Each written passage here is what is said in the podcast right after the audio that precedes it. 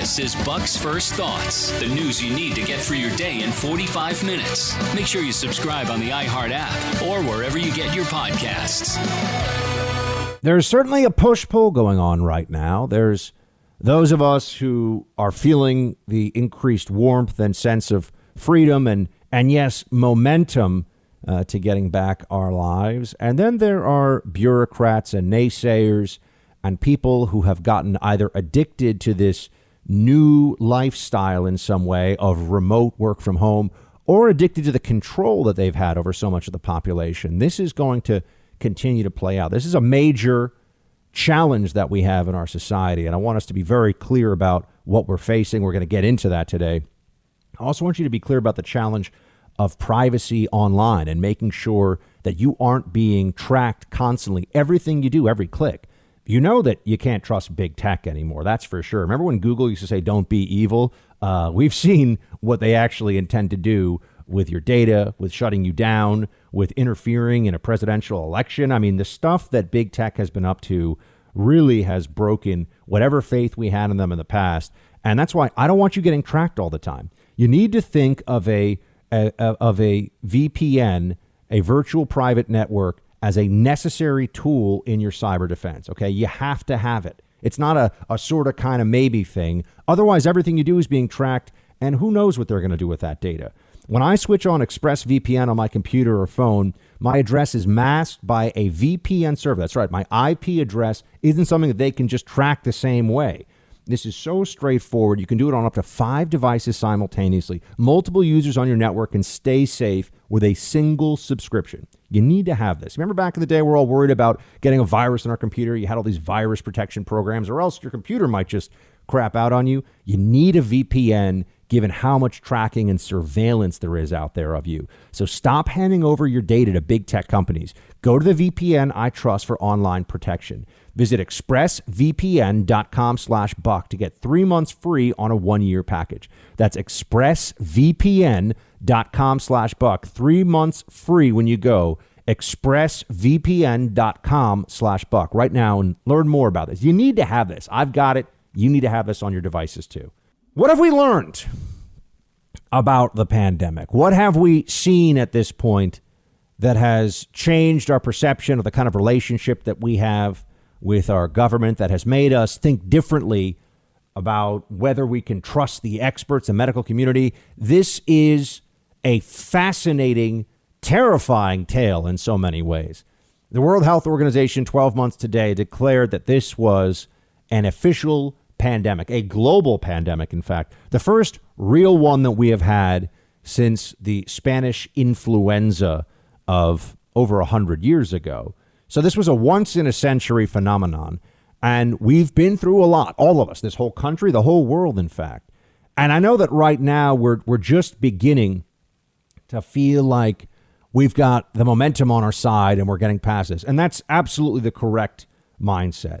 I mean, if you've made it to this point and and you haven't uh, had, especially for anybody who hasn't had a really serious bout with the disease themselves, or God forbid, lost somebody that they know or, or lost a loved one to this, you know, consider yourself lucky at this point because it has ravaged this country. It's gone all over the world. And it's a reminder of so many things. The the biggest lesson for me of the pandemic, the single biggest lesson, if I had to pick one, is the reminder that you are in control of your destiny or else you will give up your freedom, right? There, there is no other choice. It's on you. It's on you how much you are willing to protect yourself, how much you're willing to make decisions about your health and your future. Uh, the government cannot protect you the way that we, we so many people want to believe they can. The government is incapable of making the kinds of policy decisions about public health that will keep everybody safe. And if you make that trade off, if you're willing to say to them, sure, I'll give up my freedom in exchange for safety from a virus, it will be abused. And we have been through a greater attack on basic freedom and liberty this year than we've ever seen in my lifetime in America. That is what has happened. There are a lot of people who are self deluded about this. There are a lot of people who don't want to think that that is the case. But if you look around and see We shut down businesses on the whims of politicians for months on end, bankrupted them. We told landlords, sorry, you can't collect rent or evict somebody because of the pandemic, and then they end up defaulting to the bank. We told people that they couldn't see loved ones, they couldn't hug their grandchildren, they couldn't go out and be with their fellow human beings, they couldn't go to church, they couldn't protest government policies against this. When you start to look at what was normalized at different points in this and what people were willing to accept, I never thought it would get to this point in America, at least not this easily. For this kind of uh, infringement, this degree of infringements on our freedom, I, I assumed there would be a greater pushback that America, you know, the land of the free, home of the brave, the don't tread on me country, the we stand up for our rights, give me liberty or give me death. Those, for the first time in my lifetime, felt like empty slogans a lot of the time. That was the takeaway that I think we, we all would have to have from this, depending on where you are. I know some people suffered much more than others from this. I know there were some challenges that, as we look at them, it was hard to know exactly how we should have handled it at the time. But can anyone look at this and say that our leadership and our government was on it? They did a, they did a good job. I, I understand that we want to point to the vaccine. The vaccine is private sector pharmaceutical companies, folks operating under the profit motive. Yes, backstopped by the federal government through Operation Warp Speed under the Trump administration. But look at how many times we were told things that were conflicting in terms of the advice, in terms of the prescriptions. Look at how often we were silenced on an issue of essential public concern, right? We were told, don't question the experts, do this or else. You have no choice. They use the force of government and the state to tell you how far away physically you could be from other human beings. The government became comfortable telling you that they will fine you or even imprison you if you do not wear a covering over your nose and your mouth when you're in public at all times. I I sit here and I think how could anyone view that the trade-off that that that was made that we were forced to make here and think that it was anything other than disastrous? Were the policies that were inflicted on us successful? Does anyone really believe that we had a successful response to this virus as a country? You have over 500,000 dead, 530,000 last count that I saw. I don't think anyone can say that this was something where, where we'd say we did uh, we did all that was required to defeat it. But then again, we did all they said was required and it didn't work. So what does that tell us? It means that all along there were things they didn't know, they wouldn't be honest about. And it means that if you believe the government will not take into its uh, into its hands almost unlimited power if you give it the opportunity, you're just not paying attention. We should never have been in this position. The government does not have the right to do the thing. And by the way, I don't even care about the Constitution. Nobody has the right to tell you that you have to put a mask on outside all the time. Nobody has the right to do that. It's just a basic human dignity thing. That's that's absurd. This is crazy. It's not a limited time and place restriction saying all the time, everywhere you're outside, you have to do this. Because, you know, mask mandates, they had outdoor mask mandates in places too. And so when I say the right, this is this is wrong. This is too much power for the government to have.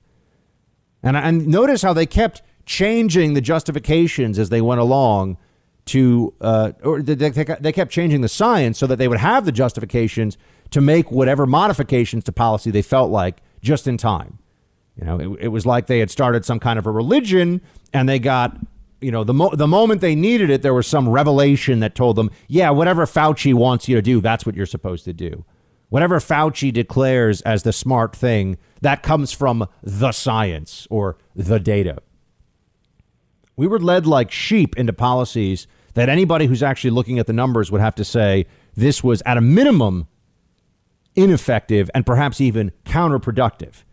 It didn't give us the benefits we were promised, and it certainly caused a lot of additional uh, challenges and and downside.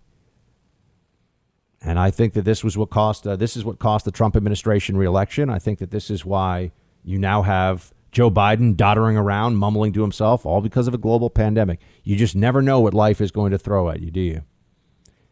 Everyone says we could have prepared for this. We actually did have a lot of preparations for pandemics going on at the CDC, which we've now seen is, in my opinion, a partisan abomination. The place is, is atrocious. So much incompetence and just bureaucratic quizzling back and forth on the one hand, on the other hand, uh, hyper cautious, but also oddly always siding with the Democrats. Isn't that interesting? Uh, that the CDC is, is not what many people thought it was beforehand, but there's no real way to prepare a society for this. This was a tr- uh, this was a stress test of our freedoms, what we're willing to endure, what we will put up with from our government overlords, and it didn't go well.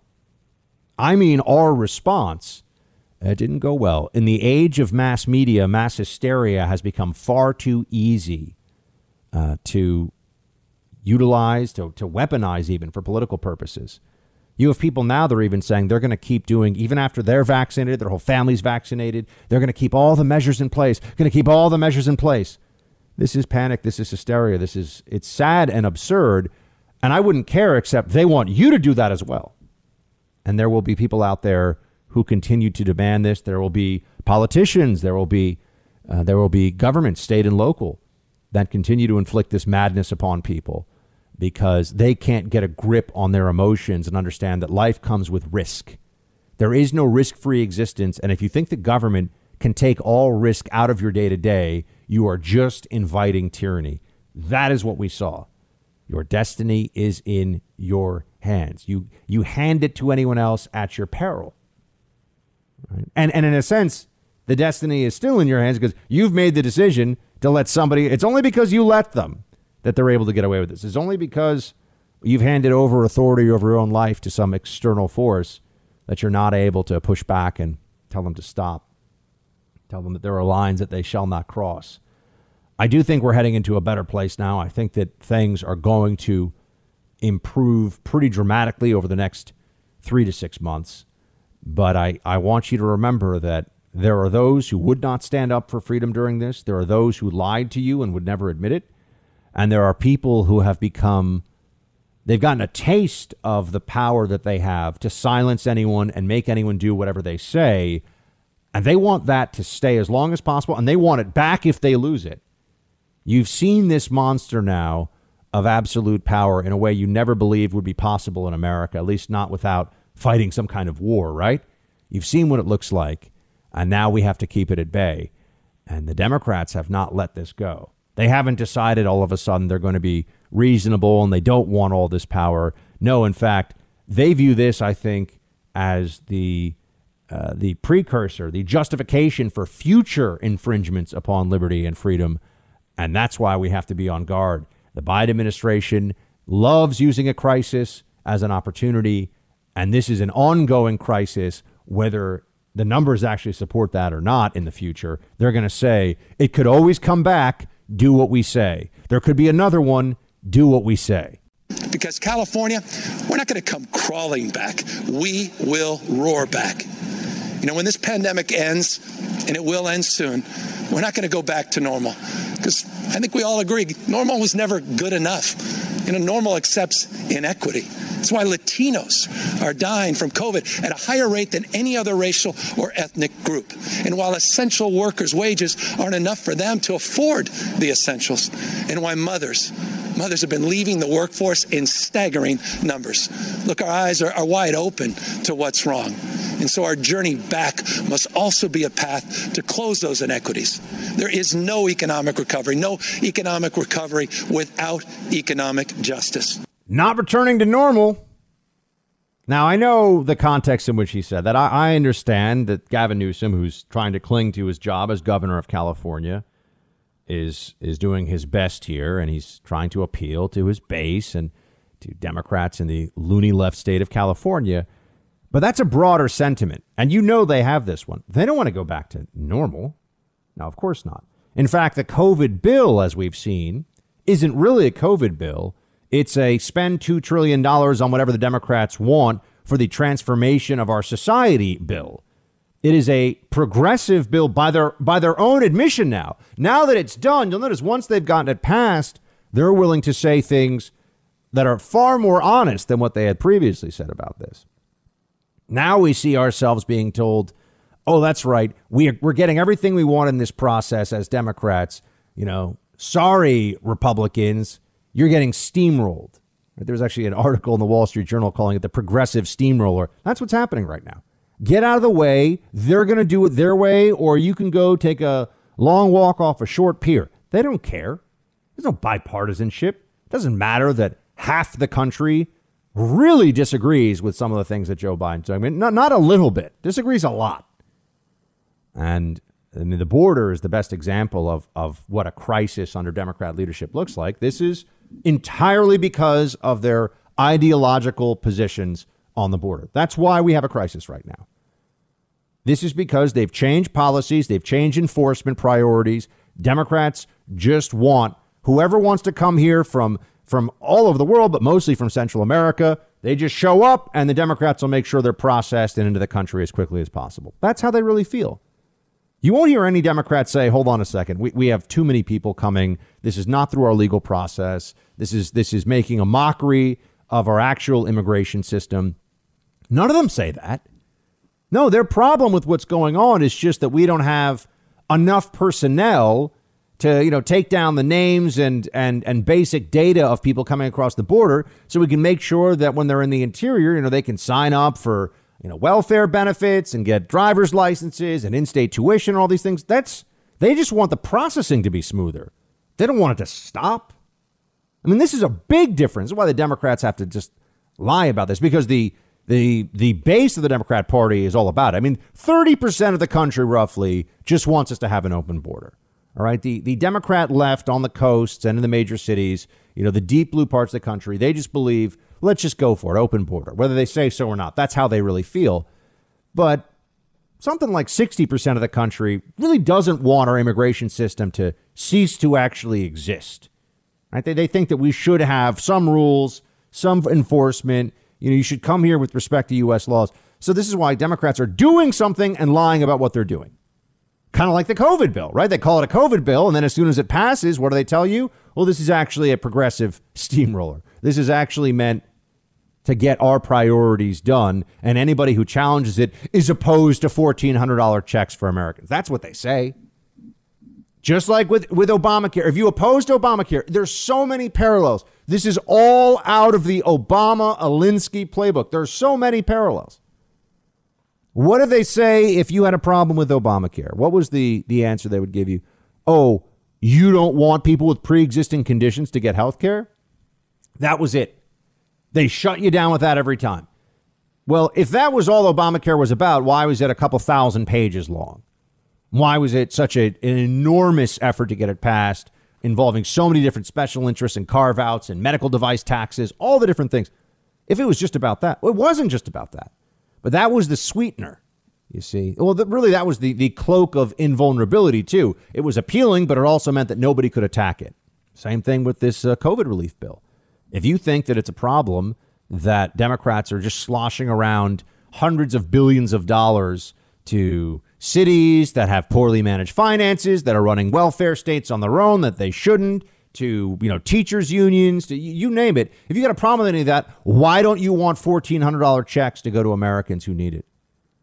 I mean republicans under trump are talking about a $2000 check. Clearly we don't have a problem with the check going to people to help them out during this difficult financial time but that's the way the propaganda works the leveraging of this crisis is really just beginning now as i've been telling you even when we get to a point where the numbers are very low, as, as Fauci says, you know, under 10,000 is kind of his benchmark for where we have really low numbers of COVID and we don't have to worry anymore. Even when we get to that point uh, with Fauci uh, or with, with our COVID cases, they're going to say, well, now we need to do a trillion dollars of infrastructure spending. Now we need to do a trillion dollars of, you know, whatever it may be, climate change, renovation of every building and every power plant in the country. Don't you see that? That's what happens after this. they use COVID recovery as the launch pad for whatever transformational policies they want to get through without having an honest discussion with the American people about what they're really doing. They just they they couch it all in COVID relief. So for the next the next 12 months at least, get ready for that. Anything Joe Biden says needs to get done, it's we need to do this because we suffered so horribly from the pandemic. It becomes an emotional appeal that if you have any problem with it, if you challenge at all, they will trash you for not wanting Americans to get money. They will say that you don't care, you're heartless. You know, as if we didn't all suffer through the COVID pandemic, as if we weren't all honestly traumatized. We've we've gone through a national trauma with this whole thing. The separation from family and friends and loved ones and, and our, our colleagues and everything that we've been through. And it's going to take some time to process this, but the damaged psyche of the American people for for those of us who are honorable, we're all just trying to say we should come together and get back on our feet and and you know take care of each other as Americans in in our own communities in our own ways, however we can. The Democrats are saying, "Oh, you've got a damaged psyche. Let's exploit that." That's how they view this. This is a moment for exploitation at the national level. On this occasion, and I think I can safely say, and I've said this to my colleagues in the House on the Democratic side, this is the most consequential legislation that many of us will ever be a party to. Who knows what the future may bring? But nonetheless, on this day, we celebrate because we are honoring a promise made by our president, and as we join with him in promising that help is on the way. The most consequential piece of legislation in our lifetime, Nancy Pelosi says. Say what you will about Pelosi, and I say a lot. Woman understands the raw exercise of power. She is thrilled that they got this through. And I got to say, she was willing to let Americans suffer by the millions. She was willing to play the delay games at the cost of lots of misery all across the nation because we should have gotten COVID relief done. We got it done five times, you know, before Democrats had control in Congress and the White House. But we, we should have had it um, in August, but she she said no. She wanted to just build it all up and then expend all of their political capital and your actual capital, $2 trillion of it, in this massive bill that she says is the most consequential in our lifetimes. I, I know that that should send a little bit of a chill down your spine. Pelosi's that excited about this. Think about how this will strengthen the Democrat political machinery, the the mechanisms of control over your life in many different ways and what this what this looks like for them going into the midterms. They're assuming that this amount of spending is going to strengthen their hand. That's certainly possible. That's certainly possible. Uh, it depends on what the economy does. But this enormous amount of spending, I- I'm really worried that you're going to start to see real interest rates will rise, inflation will start to, to tick up, and governments are, once inflation gets beyond their control, guess what? It's beyond their control. There's not a whole lot they're going to be able to do. And that is that is so uh, damaging for particularly people that are wage earners in the middle class. So we'll see what this what this does. We'll see how this plays out with the economy. Um, I, I think that it's going to work out very. I mean, if you want to understand the trajectory of the Biden administration, that the one that what is what is its trajectory right now? Just look at the first four years of the Obama administration. Came in during a crisis, you know, stinks to be you Republicans. We're in charge. Shut up. Get out of the way. They pass a trillion dollars. They go for Obamacare. Now you, you see what's going on right now? They have a, a COVID pandemic as the crisis. They're passing $2 trillion of stimulus spending. Only 9% of it actually has anything to do with COVID vaccines and, and actual COVID fighting. And guess what the next move is going to be? Amnesty. That's what that's what's going to happen. This is why the, the border they're not going to stop this. And you know what they're going to say? They're going to they're going to get Republicans. They're going to twist their arms. They got the media all in their pocket, and they're going to get Republicans to say, uh, you know what? We can't. St- what are we really going to do, guys? Let's just we'll, we'll make a deal with the Democrats that will go for a pathway to legalization. We won't call it citizenship, and we'll do it in, in exchange for aggressive enforcement mechanisms at our southern border, which are never going to happen. But it'll be the, it'll be the Gang of Eight situation all over again, except even more illegals in the country, which means even more political weight to what they want. That's what we're facing right now. That's what's underway. And if you have a problem with it, remember how I told you about it just it all lines up. I mean, it, it really is. We're in the deja vu administration, right? We've seen all this before. If you were opposed to Obamacare, you didn't want people with pre existing conditions. People with actual pre existing conditions, I mean, real ones that make them uninsurable, were less than 1% of the healthcare market.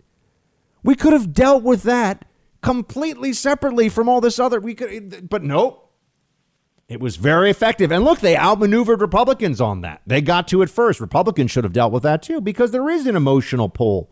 There is a, a moral a moral case for why we need to make sure that if somebody's has some uh, some you know issue at at uh, of their health that they're born with, or that they have some terrible disease they come down with, that they can't be pushed out of the insurance market, bankrupted and ruined, right?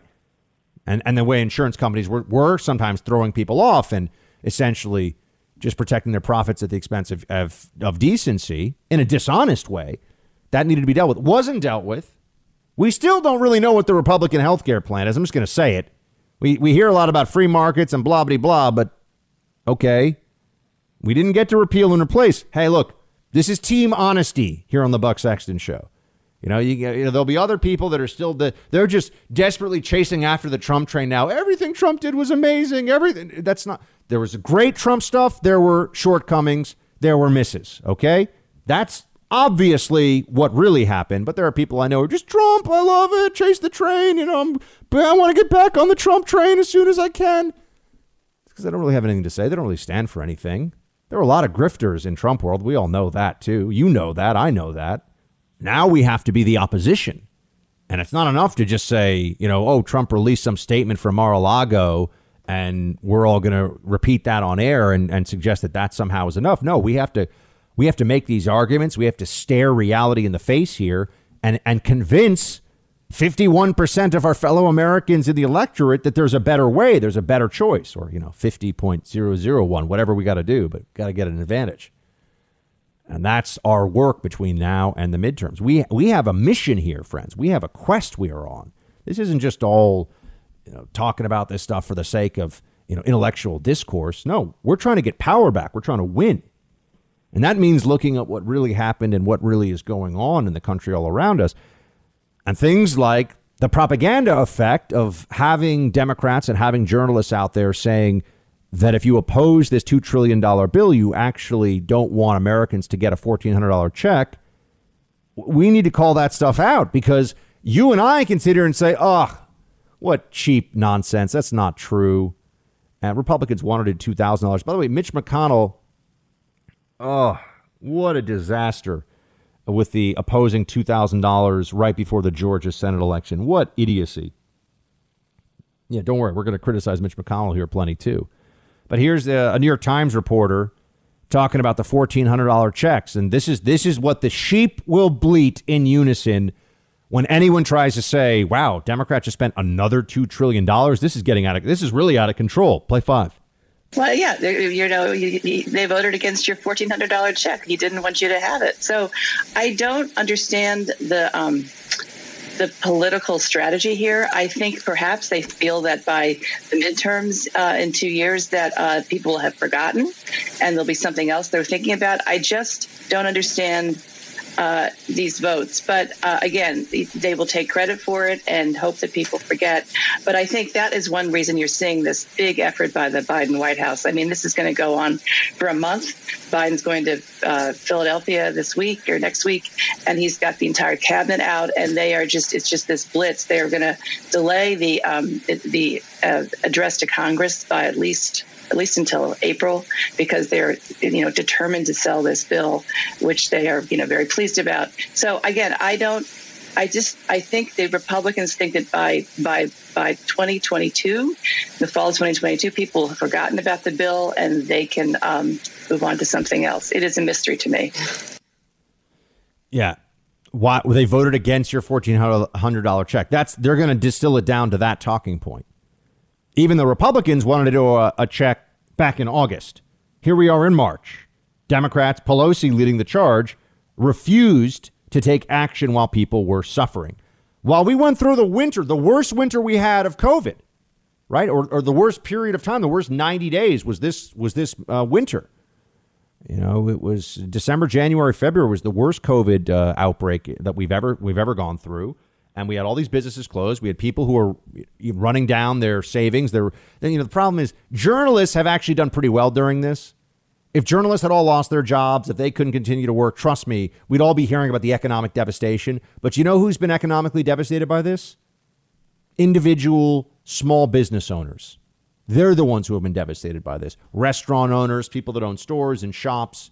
Not Amazon, they're fine. Not the Washington Post, which is owned by the CEO of Amazon or the founder of Amazon. Now they're doing just fine.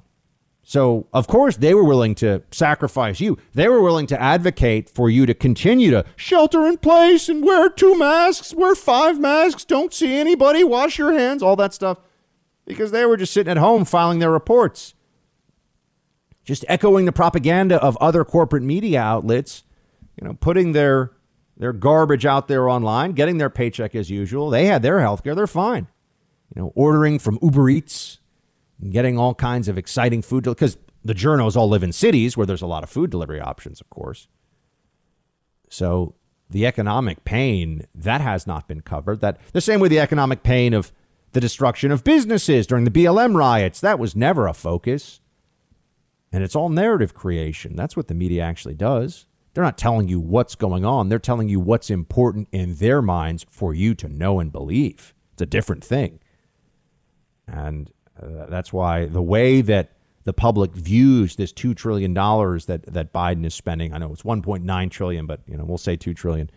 Uh, the way the public views that matters a whole heck of a lot because this could make or break the Biden administration how this goes, what this does to the economy is going to be the difference maker. And, and you can already see it right now. I know it's a million, it's so far away to think about the midterm elections right now, but really, it's March. We're going to be in the summer before you know it. It's going to be the fall. We're going to be one year out. It's going to be an election year. That's how these cycles work in this country. You know it. I know it. And if they spend all this money and we start to see some real ill effects in the economy, some slowed growth, some continued hyper regulation, COVID restrictions that are unnecessary. People are going to get really tired of this stuff. So they're going to latch, they're going to continue to latch on to the, oh, they voted against your 1400, you know, fine. Uh, we have to make the case that they could not, in a moment that cries out for adult leadership and bipartisanship, Republicans worked with Democrats five times last year. Democrats said, screw you, Republicans. This is our opportunity to get whatever we want. That was what they did. Absolutely. As Senator Warnock said yesterday, thank God for Georgia. We would not have passed this legislation had we not won these two runoff victories on January 5th. So, for anybody who ever doubts that elections have consequences and that voting matters, the thousands of dollars of economic relief that working families are about to receive, the hundreds of billions of dollars for the public health effort and to reopen our schools, the most progressive economic relief package passed in generations by the U.S. Congress. 0% of the tax credits and stimulus checks going to the top 1%. Promoting economic recovery by getting help directly to working class and middle class people would not have been possible had folks not turned out in record numbers in Georgia in early January. That's the beauty of our democracy. The people's voice is what counts. The people demanded this economic relief. Georgia voters demanded this economic relief. We've delivered this economic relief. Now it's time to pass voting rights measures and to advance a bold and historic infrastructure plan. Oh, they're moving on to the next thing already. And I know we, we have to eat our peas sometimes. And that means understanding that the loss of those two Senate seats in Georgia. I told you when Trump was when Trump was declared, you know, the loser in the 2020 election, I said, "Guys, you remember this. I said if we win one of the two Senate seats in Georgia, we're going to be able to hold the line. We're going to be all right. Don't worry about it." Right? It's not great obviously. I was bummed about what happened, bummed putting it mildly about the the Trump loss, but but then we lost the two Georgia Senate runoff seats in highly winnable races. You know, yeah, Kelly Loeffler was not a good candidate, obviously. I mean, Perdue, I kind of thought would get it done, but nope. So, you know, that elections do have consequences. It is a true statement, and we're dealing with those consequences right now. This is the world that I was hoping, this is the America I was hoping we'd avoid by at least keeping a divided Congress with Republican control, but they're getting their way. So we make the argument against it. We've got to convince enough Americans. We have to get people engaged enough in what's going on that people like Joe Manchin in West Virginia, that you know people like Susan Collins up in Maine. Uh, well, Susan Collins, a Republican, I know, but you know we got to get her to actually stay with the team here. But we got to get Joe Manchin uh, to make sure that he doesn't just go along with the left on everything. I mean, he's one of the most important politicians in the country right now, and he knows it. If they get rid of the filibuster, we've, we've got we've got big challenges and they're already giving us some sense of, of what they what they want to do. I've told you what the game plan is. You know that I'm good at seeing the next moves of my opponents, and whether it's Dr. Fauci with all of his lockdown madness, um, or what the Democrats are planning here, they've it, you know it lines up with what Obama they're they're just it's like they put a big folder out. It's like you have you know Axelrod and Valerie Jarrett have taken the folders out of the dusty file cabinets of you know Obama 1.0, Obama 2.0, right? The first of the first and second terms, and they're saying here you go. And the people around Biden, his handlers, the Biden team are going, okay, this is what we do now. Okay, this is the next move. And they're executing on it. I, I know they're authoritarians and they're they're you know leftist woke lunatics and all that, but they do know how to execute on their totalitarian plans, and that's what they're doing. The next move, as I've said to you, is amnesty. This is where they're going. Here's Democrat from Georgia, Ossoff, talking about it. Play 12. Look, the right way to handle immigration has been well known to be the right way to handle immigration for 20 years. It's comprehensive immigration reform with a path to legal status for those who are here without proper documentation and otherwise follow the law, and substantive efforts to improve border security. There's a bipartisan consensus among the people that that's what we need. Just like there was a bipartisan consensus among the people that we needed to pass this stimulus Ordinary Americans know what's right and what's needed. It's up to politicians in this building and this town to get it done. And it's up to politicians in this building and this town as well to pass the kind of infrastructure bill that will leave a mark for a century, modernizing our economy, getting our electric grid to 100% carbon free electric production, getting our vehicle fleet 100% electric. We can make history in the next 18 months with a massive infrastructure package. We need to get it done. We should look at getting it done this summer. They're moving forward on all this. Progressive transformation of America is underway, using COVID as the springboard, the emergency to justify whatever they want. And we have to hold the line against it. President Biden has made clear from day one that he wants to change our immigration system. Doing so means truly building back better because we can't just undo four years of the previous administration's actions overnight. Those actions didn't just neglect our immigration system, they intentionally made it worse. When you add a pandemic to that, it's clear it will take significant time to overcome. We must build a better immigration system that reflects our values as Americans, enforces our laws, safeguards public health, and moves away from cycles of irregular migration. Made it worse.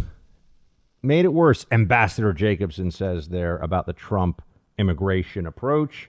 Interesting, considering there's a huge crisis on the border that is clearly of Biden's making right now. But remember this Democrats have a different idea in mind of how this should how this should conclude than you and I do. Let's bring in our friend Ryan Girdusky now. He's the author of They're Not Listening How the Elites Created the National Populist Revolution and a political analyst who knows what's going on across the board. Ryan, great to have you back. Thanks for having me. So I'm viewing this as as the, the next big move for Democrats. I mean, they're saying this pretty clearly and loudly is immigration. And when when you look at at the way that they're positioning this, they tried this before, the Gang of Eight bill, and that that was a fail. And it was a fail because people got wind of what was happening, and all of a sudden, popularity of that really turned, and Republicans were, eh, you know, that that was a a shift it seemed from what was going to be a done deal. How do you see this playing out? This this move toward amnesty? Well, the the bill that Joe Biden has been supporting, that's now the House bill, and apparently the Senate bill by Bob Menendez, um, has got no Republican co-sponsors so far, uh, and in fact, Republicans who originally supported the Gang of Eight amnesty, I think there's only really two left, which is just um, it's just Lindsey Graham and, and Marco Rubio. Um, of those, they both said they cannot support this bill because there's, I mean, even Lindsey Graham, who's as weak on immigration as anyone could possibly be, he's basically a Democrat. Uh, he said there's literally nothing, there's no board enforcement in the bill. It's it's just to give me the Democrats. It's a Democrat wish list. Um, and that's that's problematic for them to try to get it across the board. They can't even get actually passed in the House right now. Nancy Pelosi said she doesn't have the votes to get it passed in the Democratic-controlled House. So that kind of tells us where we are right now on on on the bill. I'm more concerned what's happening on the actual border at this point because I mean, by May, estimates are that we're going to have the biggest humanitarian crisis on our border not seen since uh, the early 2000s of, of, the, of George W. Bush's first term, where there were there's probably going to be close to 100. Uh, there's over 100,000 people a month coming now. There'll probably be close to 250,000 people coming a month by the end of by the end by the beginning of the summer. Um, it's a complete disaster, and Joe Biden has gutted all of the safeguards President Trump put in place uh, to stop immigration. A lot of immigration hawks were really not, uh, you know, didn't love that Trump didn't complete the wall, that he you know, never got never got full reductions to immigration like he promised, never got a merit-based system. However, he did create safeguards for illegal immigration. He created safe third country agreements with other Central American countries. He created the Remain in Mexico policy, which ended catch and release, uh, policy that had been plaguing America for 20 years. He ended that. All of those policies are basically gone right now at a time when we still have the coronavirus. I mean, it's gone down substantially, but there are there are new strains forming in parts of the world, especially in Latin America. The EU and the UK have cut off airplane, uh, cut off flights to Latin America because of these new strains coming out. And Joe Biden has kicked the doors open to all these people. They're not getting COVID tested, and they're they're being um, sent into the country, and then they're being released at bus stations across the Southwest. It's a recipe for disaster. Ryan, it doesn't seem like this is going to get any better, though, because Democrats, from what we've seen so far, their only issue with this is they don't have enough people to, you know, process, meaning bring them in, feed the feed those. They're crossing illegally. Everyone needs to understand that they're not showing up at ports of entry because they just want to show up. If you go to a port of entry, it's almost like you go to the DMV. They only take a certain number on a certain day, and so they're they're and they don't want to wait in line, so they just walk across the border. They claim defensive asylum. You're supposed to claim asylum at a port of entry. People also don't know that. They say once they've been caught illegally crossing, oh, by the way, I want asylum. And they usually say they are fleeing violence in, in their home country. And then they go through this process of, you know, getting their basic biographical data taken. They're held for a period of time. They determine what they're going to do with them next. They usually let them into the country. The Democrats aren't saying we want to stop this and send people back. They're just saying we need to get more people down there so we can get the illegals in faster. Yeah, no, it's completely divorced from reality. I mean, the CNN poll released yesterday found that immigration, and this is not the only poll, but this is the most recent one, found that immigration is the most unpopular issue for Joe Biden. He's now down, uh, I think, double digits among registered voters in the country on the subject of immigration and what's going on on the border. Um, and it's not getting better uh, and and they have no answer to it. And at this point, the only solution for Republicans, the immediate solution, you know, these attorney generals um, across the Southwest and Arizona and Texas and in other parts of this country in Florida, they all need to be suing um, to get nationwide injunctions of him repealing Trump era immigration executive orders. I mean, they, that's the only solution that we have in the immediate in the immediate future because th- this is this is part of his ideological agenda. Remember, Joe Biden was moderate during the campaign on many, many issues. He was not going to do Medicare for all. He was not going to. He was not going to gut certain institutions, uh, you know, in the left. He was never centrist at all on immigration. He was always one of the most radical people. He was one of the people who raised his hand saying, "I want free health care for illegal aliens." He. This is Joe Biden's border cross, uh, crisis. He sat there and has enabled this. He got protections of Trump era Trump era protections and he is sitting there and promising them either amnesty and free health care.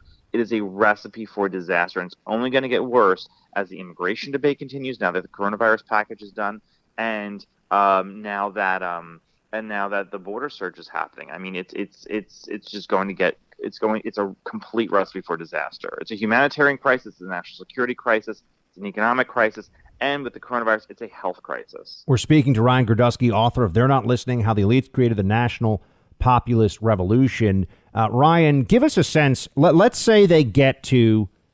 Uh, they get to a, a bill that is effectively an amnesty bill, right? They may call it a pathway, whatever it is. How do you see that? I mean, kind of war game out for us what that would look like from the electoral map perspective. And let's assume, and this is a whole other conversation we'll get into right now. Let's assume it is about 12 million people that are that are covered under the amnesty bill. I think the number's substantially higher than that. I have for a long time, but let's assume it's 12 million. What does that What does that mean in terms of the the chances that Republicans have to win national level elections? Oh, it's over. I mean, say goodbye to Texas. Uh, say goodbye to Arizona. Say goodbye to Florida. Say goodbye to uh, North Carolina. It's over. It's it's game set match. The whole country's California, and enjoy. Uh, I mean, it's going to take a few years for that to happen because amnesties do take a couple years and to get them all registered to vote. So maybe we'll have a few good election cycles, but at that point, we're whistling past the graveyard and it's just effectively over at that point. I mean, the, everyone keeps saying, "Oh, Trump did so well with Hispanics. Trump did so well." Yeah, Trump did so well with Hispanics. He got 37 percent. It's not a majority. He got 41 percent of Hispanic men or 42 percent of Hispanic men in Texas. Um, he did well in some areas, not well in all areas, and and um, and even in places he's surging like Chicago or, or, or the Bronx, he went from having nine percent to 22 percent. So is that a surge? Absolutely. Is that going to make the Republican Party viable with Hispanics? No. And everyone who's and I wrote this in my in my newsletter that's on my Substack. Uh, people say, "Oh, Hispanics they voted because they, you know, they experienced socialism. They were against socialism." Yes, some Hispanics did. Colombians, Nicaraguans, Venezuelans, Cubans. But you know who benefited the most from the surging Hispanic vote? Bernie Sanders. Bernie Sanders, when he was a candidate running on socialism, was winning Nevada, California. He got very close to winning Texas, and it was only because of the heavy Mexican population. They don't have a negative opinion about socialism. They don't have a negative opinion. Um, uh, other, other, other. Another. That's a vast majority, even still, of the illegal illegal immigrant population in the United States is still Mexican. I mean, there are a lot of Central Mexican, Americans Central, now, but Mexican, Central Americans, and Puerto Ricans in pollings that have been done have a very positive opinion on socialism. So if the idea is that they've that they've all left because of Maduro or they've all moved right because of Maduro, no, they didn't. They moved they moved right in the last election because of crime and because of the issues of Black Lives Matter and colorism in the Hispanic community. That is why a lot of them sat there and switched their vote in the in from 20, 2016 to 2020 that is not going to always be the issue and it is not and they, they are not going to be catapulted to move right on, on economic issues. They just don't believe in it. It is a recipe for i mean we will be debating between nancy pelosi's version of the republican party democratic party and chuck schumer's version and that's all we'll have left from from there on. How do we stop it ryan? How can it be stopped? Well, I think it should be stopped in the House. Remember, Democrats have a very, very narrow margin in the House. I think that the I think I mean they're already talking about watering down to just a DACA amnesty, which would be bad, but it wouldn't be as nearly as bad as a full blown amnesty. Um, but uh, it has to be stopped in the House. You have to get the the Democrats who uh, barely won their districts um, in in or or they or they exist in Trump districts. People like Golden from uh, Maine, um, he's in a Trump district. Uh, the woman outside Lynchburg, Virginia, um, I can't remember her name top of my head. She, but she's in a very moderate district. She would have to vote against it. And I think that they are, uh, and even even people, even uh, even Hispanic Democrats on the border, uh, uh, Henry Cuellar and Vincent Gonzalez, um, who are been raging against Biden over the border crisis, they'd have to sit there and stop it as well. And I think it needs to be put in the context of at a time of a border crisis, signaling an amnesty is probably the least responsible thing that you could do, especially given that opinion polls, as of late as the summer, said a, a, major, a super majority of Americans wanted to suspend all immigration to get a handle on the coronavirus. And with, with new strains coming out of Latin America, I mean, we're going to sit there and, and, and create a, a worse situation at just as we're getting out of this entire thing. Ryan, before we let you uh, get back to uh, where's your Substack, by the way? How do people subscribe? Uh, you can. It's on my Twitter account. Just do Substack Ryan Girdusky. Substack Ryan Girdusky. Everyone, yeah. Ryan's stuff is really worthwhile. You should subscribe. Uh, highly recommend it. But uh, just tell us the latest. Uh, give us a minute or so on the latest with the Lincoln Project, because you gave the first push that got the Boulder rolling down the hill to squash those jerks. So what's going on now? Right. So the the Lincoln Project, there was a big story out in the New York Times by Maggie Astor, who's been a fabulous journalist on the entire story, um, saying that they continue to plan on moving forward with their Lincoln Project media story, media project. They're trying to create a billion dollar media empire. They have half a million donors that donated the, to the Lincoln Project throughout the 2020 campaign, and they're hoping that despite the despite the now credible allegations of sexual harassment, of pedophilia, um, done by Lincoln Project co-founder John Weaver, and the fact that other co-members knew about it and covered it up, they believe they still have the, people willing to donate to sit there and make a billion-dollar fortune.